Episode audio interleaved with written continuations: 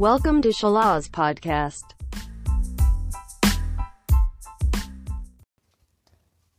Kisah Teladan Episode 8 Makanlah wahai jubah buluku Suatu ketika Nasruddin Hoja diundang ke sebuah perjamuan. Nasruddin mengenakan pakaian yang biasa-biasa saja dan berangkat ke sana.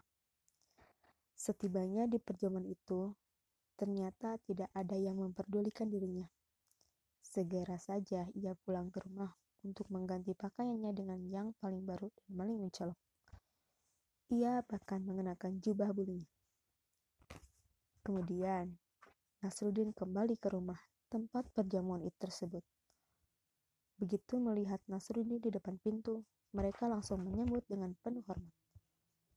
Mereka membawanya ke atas dan mempersilahkannya.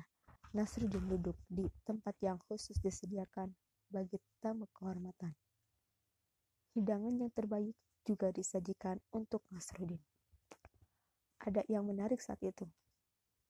Tiap kali ada sajian makanan yang disuguhkan kepadanya, Nasruddin Hoja akan memegang kerah jubah bulunya dan berkata dengan penuh rasa sayang, Makanlah jubah buluku, makan.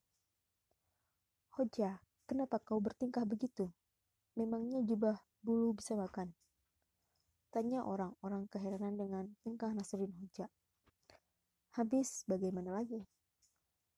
Tuan rumahnya menyuguhkan berbagai hidangan ini untuk jubah buluku bukan untukku. Makanya aku mengingatkan dia supaya makan hidangannya sehingga tidak membuat masalah nantinya, jawab Nasruddin.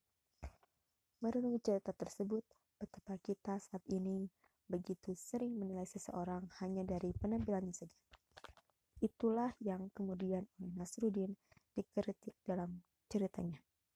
Saat kita lebih menghargai orang lain karena penampilannya atau kekayaannya, maka sejatinya kita lebih menghormati uang atau harta dan merendahkan manusia.